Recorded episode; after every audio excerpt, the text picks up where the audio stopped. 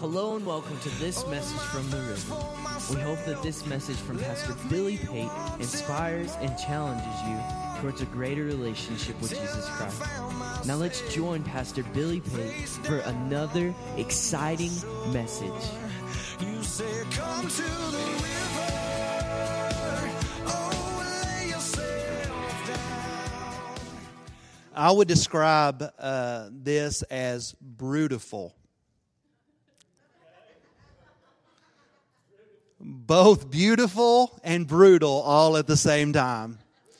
Brutiful, that is the perfect word for sure. Beautiful beyond words. I mean, some of the landscapes, some of the, which some of you saw pictures, I was able to post at certain times and show pictures. I mean, incredible, incredible, incredible. It's just like no other place that I've ever been and no other place that I even know of. I mean, it was absolutely extraordinary.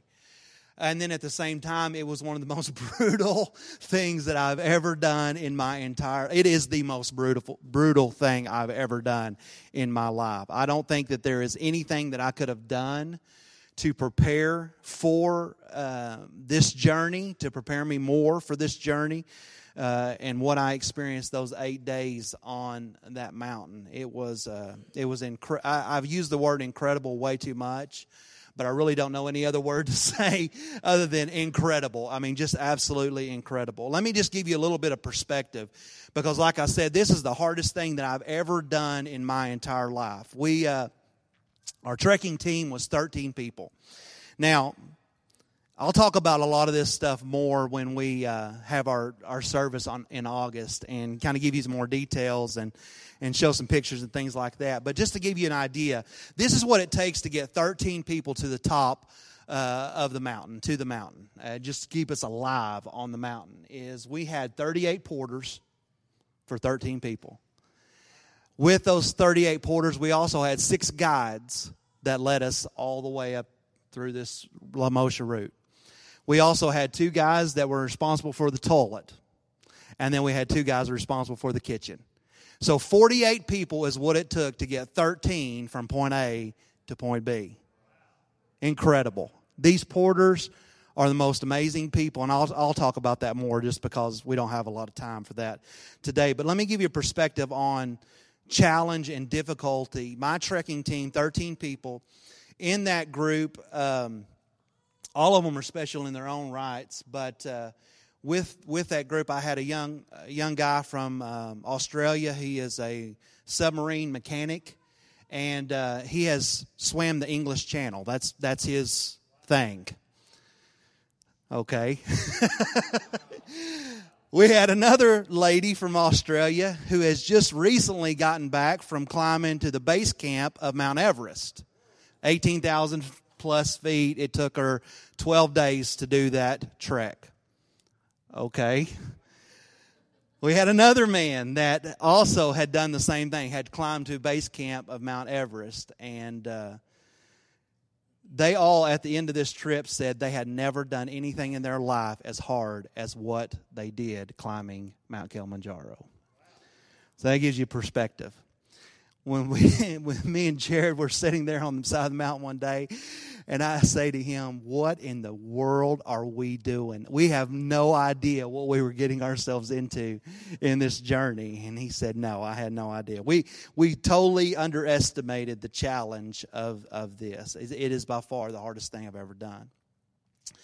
I would also say to you that the magnitude of this mountain is really beyond description. It is so huge. It took us about two and a half days before we actually saw the mountain that we're trying to summit. I mean, the part of the mountain that we're trying to summit. We walked and walked and walked until we finally came into view. And when it comes into view, I mean, it's like forever over there. It's like, that's the mountain we're going to. Are you kidding me? We're going to that one. And so it's just massive and huge. And uh, last week in my video, to the church, I promise to share with you some successes and failures along the way of that journey. Um, let me start with successes. Successes raised $20,000. This group of people did that. Pretty incredible. I mean, that is just beyond anything I could have even fathomed as possible. That was one of the big hurdles that I was afraid of. Together, me, Jake, Jared, our climbing, our particular little group of three, we raised $58,000 collectively for the school. That's a pretty great, great, great endeavor. $58,000. And so the school is slated to begin construction this year, should be completed sometime by next year and operational sometime next year. And all of you had a part in that. And I mean, for that, I think you can be really, really proud. Uh, I'll get to show you where the school is. I'll get to show you some of the people. You've seen some of the posts on Facebook. Some of those kids that were in the post are the very kids we're going to be helping, and we're going to be providing an education and giving them an opportunity to rise out of the current situation that they're living in. And so it's just incredible. Another uh, success, of course, I lost 40 46 pounds and the rest plus on the mountain. I promise you. there was a lot of things shed on the mountain. A lot of things lost on the mountain for sure. Uh, I'm also excited to say that I finished all 43 miles of that Lemosho route across Mount Kilimanjaro, which was brutal miles, I promise you. Up and down, across, through, over, up, down. I mean, just all of that. And we finished that. I was so glad to accomplish that. We had great successes, and all of those successes are because of us. I want that clear this morning that it's not because of me, it's because of us. There is no me in this, I promise you. And any me that was started out in this journey was crucified on the mountain along the way. It's not just me, it's us because you were on the mountain with me. And I want to show you just what I mean by that in my little pack here. This pack has been my best friend.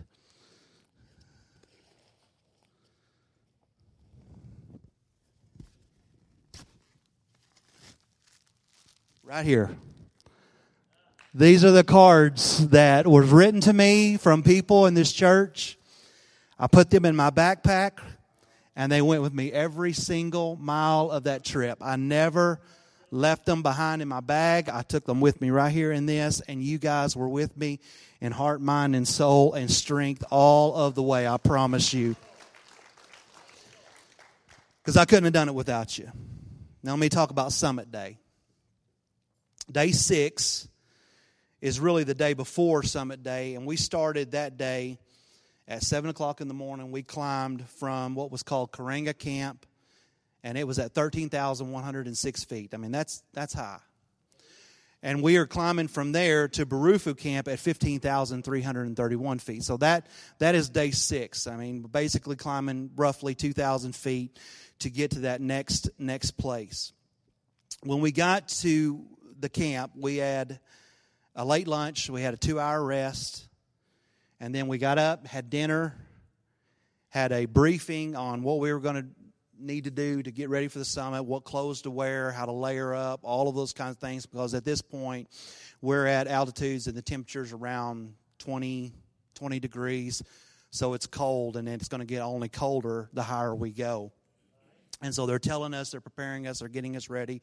And then we had another about three hour rest before we had to get up at 11 o'clock at night and begin our journey to the summit. We're doing this in the middle of the night. So day seven really has not even began yet. It's just about an hour prior to day seven. It's going to take us seven hours at best to get to the top of the mountain from this point. And so we have a seven hour day of climbing up. And I'm talking about up. It, there was no up and down on this particular portion of the trek, it was straight up um, climbing for, the, for seven hours to get to the top. Now, let me back up just a little bit and just tell you that all week, the presence of God was so good, so near and dear, and uh, very special. Very, very special. On day two of this, I didn't think I was going to make it past day two because on day two we were climbing up and down. I mean, we would we would gain 2,000 feet, but we may climb 6,000 by the time we climb up, down, back up again, down again, and then finally back up to where we're going. I mean, it was just up and down like that. Day two, I had not been drinking enough water. And the minimum requirement that they told us, and they drove this into our heads every day, was three liters of water. We had to have three liters of water each and every day. Well, I was struggling to drink water. My stomach was upset. I was very sick uh, in my stomach. I mean, all of us were struggling with that a little bit. And I just could not drink. And um, about halfway through the journey in day two, I fell to dehydration severely bad to the point that I was shaking and um, um, I couldn't I needed to vomit, but I couldn't vomit because there was nothing, you know, and just really, really, really struggling and uh, just praying and asking God. And I'll tell you, I don't know how many of you know this about me, but I don't drink after anybody. That is like gross to me. That is, I don't do that. I mean, I'll drink after April, and that is it. I mean, that's that's all I'm sharing with. I was so dehydrated that day. I drank after Jared. I drank after Jake. I drank after Joseph, my guide, who I've never met prior to this trip. I drank after a porter that I still to this day have no idea where he came from or where he went. But I was just trying to get fluids in my body because I thought, honestly, I was done that day. And I was like, I cannot be done day two. God, you got to help me. And God was so good. God was so gracious. God gave me the strength, and I made it. And then, you know, was able to recover. But let me just stop and just tell you that this is what I had in my mind. You know, we all go into things and we have certain things in our mind. You know, this is the way it's going to be, this is the way it's going to turn out. This is what's going to happen and this is what's going to be the result of what happens. And you know i'm like everybody else. I had it all worked out in my mind what god was going to do and how god was going to use this to connect to our church and to really uh, give me a position even greater in our church where maybe i could lead better or, or you know accomplish more together and you know just whatever i mean I, I even wrote in my journal like day three that my my whole ambition was to finish this climb and be able to call April after we're done and just simply say, I did it. And just let that simmer. You know, just let that be. To be able to walk in here on a Sunday morning and climb to the top of this pulpit and say nothing else but, I did it. And then let the roar of the crowd take over. God changed my mind about a lot of things on that journey. So I began my journey to the summit with those things in mind. 11, 11.30, headlamp on, walking up shale, loose rocks, gravel, trying to get to the top. You know, this is what I've learned is that you, you see great accomplishments certainly inspire confidence, but they also create distance. April and I are both determined people. We are, I would say, accomplished people. We set our minds to do something and we do it. We uh, set goals and we are pretty tenacious about accomplishing those goals. There's not very many things in my life that I haven't set out to do that I can look back at and say, man, I just could not get that done. And so there's a lot of things in our lives that have been that way. But what we've learned really is that along the way sometimes, and although people believe in us, when we say we're going to do something, it also sends some other messages too. Some messages that are detrimental, such as I'm going to do this with or without you, can be a message that's sent. It can also be a message sent that I'm going to do this and nothing's going to stop me, not even you. You're not going to stop me. It creates distance. One thing that pastoring has taught me and is still teaching me today is that it's about people or it's not pastoring. It's about people or it's not pastoring. I may get a task done without people, but that is not pastoring. My aim as a man, as a person that has ambition, is to be bigger than life and do great things. And sometimes that means doing it all alone but that's not what pastoring is about. It's always about people that you take along with you in the journey. Because here's the truth people would rather follow a leader that's real than one who is right or one who is full of might and accomplishment. It's always our weaknesses, not our strengths that connect us together at a heart level. All of us at some point in our lives need to attempt something that is greater than us, that is bigger than us, that is absolutely more than us. Summit Day, back to Summit Day. So we start 4,000 feet straight up. As far as you can see, this incredible sight. As far as you can see, you can see lights working their way up the mountain. And forever, you see people moving with their little headlamps on all up the mountain. It's, it, the stars are incredible. There's no light pollution around, you know, because I mean, we're out in the middle of nowhere. And so it's an incredible sight. But the trail is absolutely horrendous. It's terrible. It's not only straight up, it's rocks, it's shale, it's gravel. You take a step up and you slide half a step back every single time. We use trekking poles when we could use trekking poles, but then there's places along the way where you have to just kind of set those aside and reach up and grab the rock and pull yourself up to the next place and and it's brutal. I mean, it's just a one difficult step after another, all the while gaining an elevation, losing oxygen, and it becoming more and more difficult. And real and that really after about two hours of climbing, I realized that something is not right with me. I don't feel right. I slow down and Joseph, my God, is with me and uh, we just start trying to take it a step at a time. You know, we're just moving forward. I have a goal in mind, I have a summit in mind, I have a plan in mind. After about another hour, I can tell that I'm starting to kind of get into a little trouble. Um, by this time, I've made it a little over a thousand feet up, and still, as far as I can see, lights above you. Just, I mean, I'll never forget it. I'm passing people along the way. They're vomiting. There are people that are collapsing. Um, there was a couple in a trekking group that we passed who were unable to even stand up. They were dragging them off to the side, trying to kind of revive them and get them moving again so they could get them back down the mountain. And so, I mean, it was just difficult to say the least. Altitude's no joke. By this time, I'm having to take frequent stops to rest. Joseph, my God, he keeps asking me on a scale of 1 to 10, how tired am I?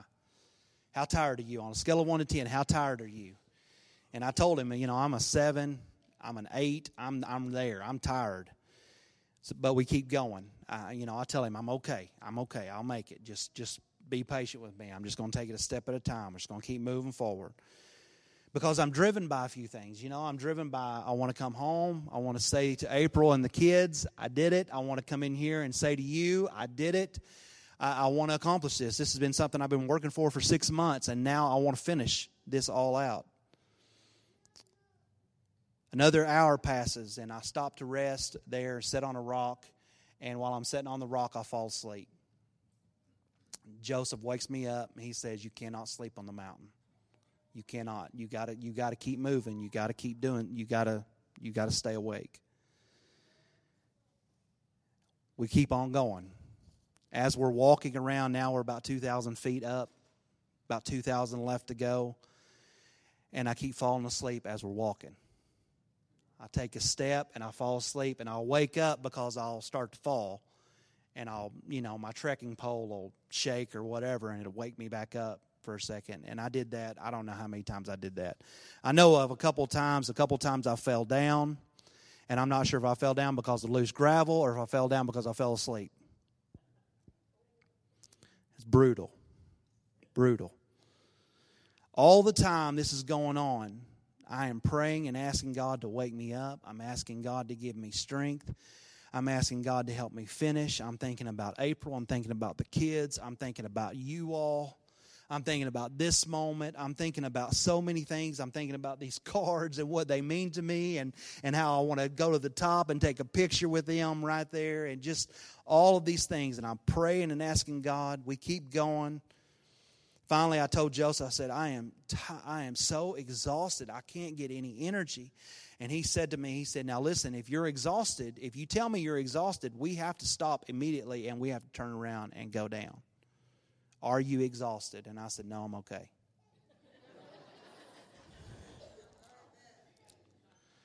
No, I'm okay. and then I repented for lying as I keep walking up the mountain. so we go a little further. How tired are you? Joseph, I'm tired. I, I mean, I can't even think. I'm uncoordinated. I'm stumbling around. I'm extremely exhausted. By this time, we're around 17,500 feet. That's high, folks.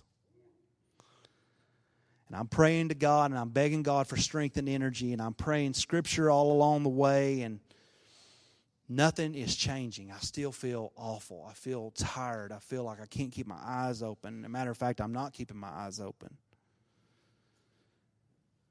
At this point, now we're walking on snow and we're walking on ice. And um, to give you perspective on that, we're walking on um, Kilimanjaro is the only place in Africa that has still has glaciers, and so we're up there on glaciers walking essentially, ice fields, and uh, off to the side, the ice kind of goes like this, and then on this side of the ice, there's nothing but oblivion. And as we're walking, and I'm stumbling, and I'm trying to stay awake, I'm thinking one misstep, and I'm done. I'm gone. It's over with. And I'm praying and I'm asking God, please help me, Jesus. Just show up here and do this. He's shown up all throughout the week. He's helped me when I didn't have strength in myself. I, I know what it feels like to find His strength. I know what it feels like to have Him come and gird me up and help me to get to the next place, to help me recover uh, overnight so that I'm able to do the same thing again the next day. For seven days in a row, we did this, and God has helped me every single step of the way. But yet, here on the side of the mountain, when it seems to count the most, I'm like, God, where are you? And God isn't helping me.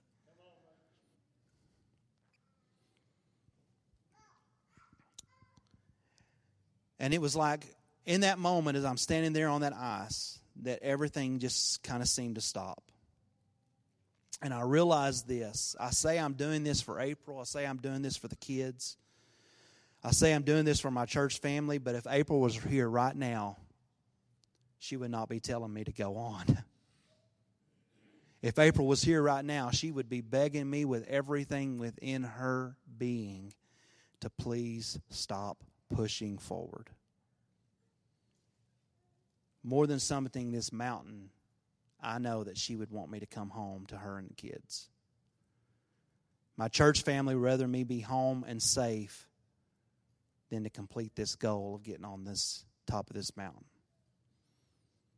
And so God wasn't helping me go on, but God gave me the peace to stop at that point and the assurance that what I was doing was the only thing that I could do in that moment. And so from there, I still had to walk back down 2,000 feet back to camp. And as I walked, I found God's strength again. I found God's peace again, and that was the assurance I needed to, to know that I made the right decision. And so I, more than anything, I wanted to be able to stand here today and say I made it all the way 19,341 feet. But I can't tell you that because it just wasn't nothing in there to make it another step. I gave everything that I had on the side of that mountain. But I know that the Lord led me to make the decision that I made. And you know, and I want to inspire you with this today is that you got to go for it anyway. You got to go for it anyway. If you fall short, it's okay because there's still greatness in the try. Amen?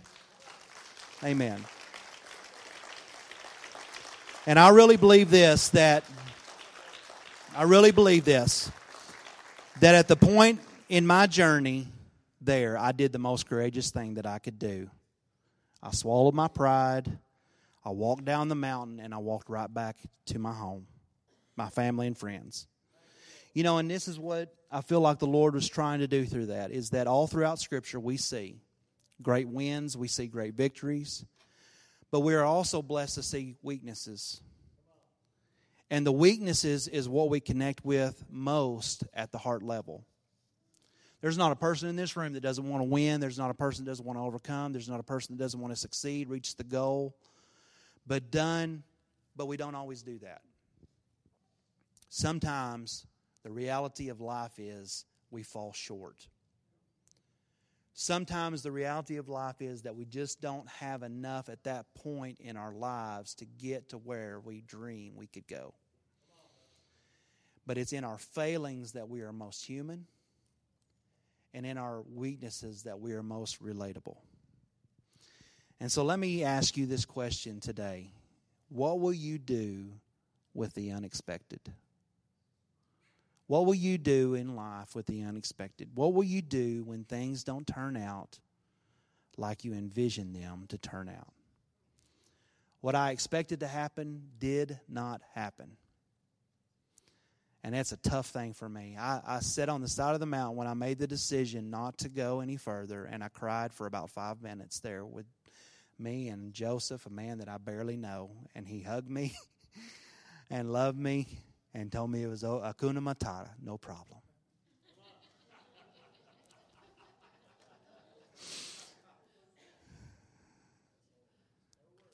My challenge was this.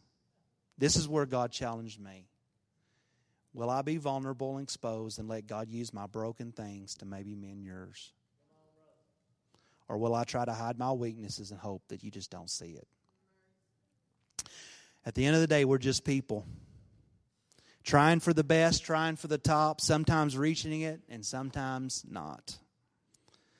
I told you in my last sermon before I left that we're only responsible for what we put into it, and the results are always up to God. I didn't know I was preaching to myself. We have to learn to give the results over to Him and His perfect plan because His plan is perfect. And here's what I know that we're family. We are family at this church. We're broken and mended. We're strong and weak. We're whole and incomplete. We're all of those things all at the same time. And in that, God has a plan and a purpose, and it's a perfect plan and a perfect purpose. I'll probably see that mountain again someday, and we'll see what that outcome holds. That's the power of yet that we talked about also before I left. I wasn't able to do it yet. Yet. But until then, the mountain taught me some things. It taught me to trust God along the way and to trust God with the outcome. It taught me a sensitivity to God's Spirit and how to follow after His peace. We had a lot of good times together in the tent, me and the Lord. If somebody had a video camera in there, they'd have thought I was nuts, I promise you. Because I spent a lot of time talking to Him like He was sitting right there in the tent with me, and He was. It taught me to reevaluate the wind because sometimes my wind is not God's wind. But I know this that His win's always better. And His win always has my best in mind. Amen. It taught me how to give everything I can possibly that I can possibly give to that particular moment, and I did that. I did that. And in that, I am most sure. It also taught me that courage comes in many forms, and sometimes the most courageous thing you can do is to walk away. That was tough. That's tough. But most importantly, this is what it taught me that I have a family to come home to. And I am so glad to be back home with you, with my family. What an adventure it was. and I am better for the wear, I promise you. I set out to inspire everybody in this room, and what I ended up doing was being inspired by all of you. I can't tell you how many times I pulled this out, held it in the night all alone, and thought about what this means to me. Stand with me across this place. Lauren, if you want to come to the keys. I want to end this by saying what a great thing that we have done together. I said, What a great thing that we have done together. It was absolutely brutal. you can use that word. That's uh, that's your, that's our word to use. I think that the most beautiful part of this brutal journey is this moment now, though. This moment right now, being home with you, the people I love, and the people that love me. April and I love this church, and we love you so so so much. Thank you for loving us and being a place that we can come home to. I'm thankful that I look forward to coming home to you. We've done a great thing together. We have. And God is going to use it to change many lives. And we'll talk about that more on August in August. You'll see the faces of the lives that you are changing. It, it, it makes it all worth it. We've done a great thing together.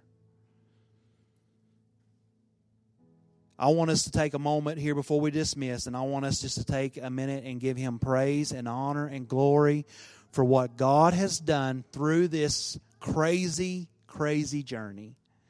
There are many, many kids that are now going to have an opportunity to rise above the, the restrictive level of life that they've been living in. And it's all because of us together accomplishing that. Father, I thank you for this journey. I thank you for a brutal life.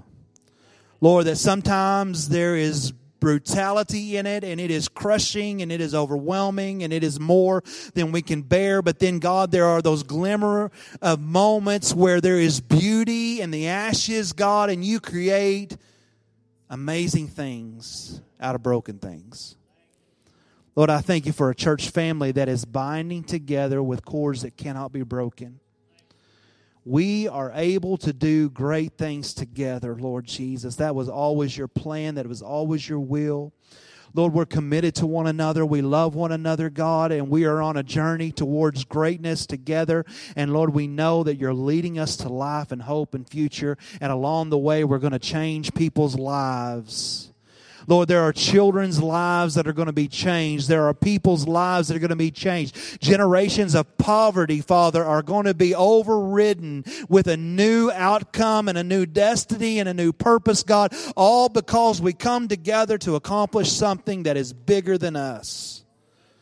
Lord, I thank you that I get to stand here today.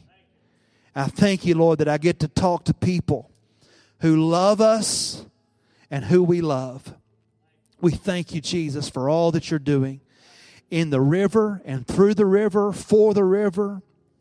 God, we are blessed to be a part of your kingdom here in Burt Burnet. God, we thank you, Jesus. We thank you, Jesus. We thank you, Jesus. We hope you have enjoyed and been encouraged by this message. We would love for you to join us at the river on Sunday mornings at 9:45 for Sunday school and at 10:30 for morning worship. We also provide our midweek service for all ages on Wednesdays at 7 p.m. If you would like to support the various ministries at the river, please go to our giving tab. We would love for you to visit us at 1110 South Preston Street in Burt Burnet, Texas. And as always, we encourage you to come experience life with us at the river. Till I found myself face down on your shore. You say, Come to the river.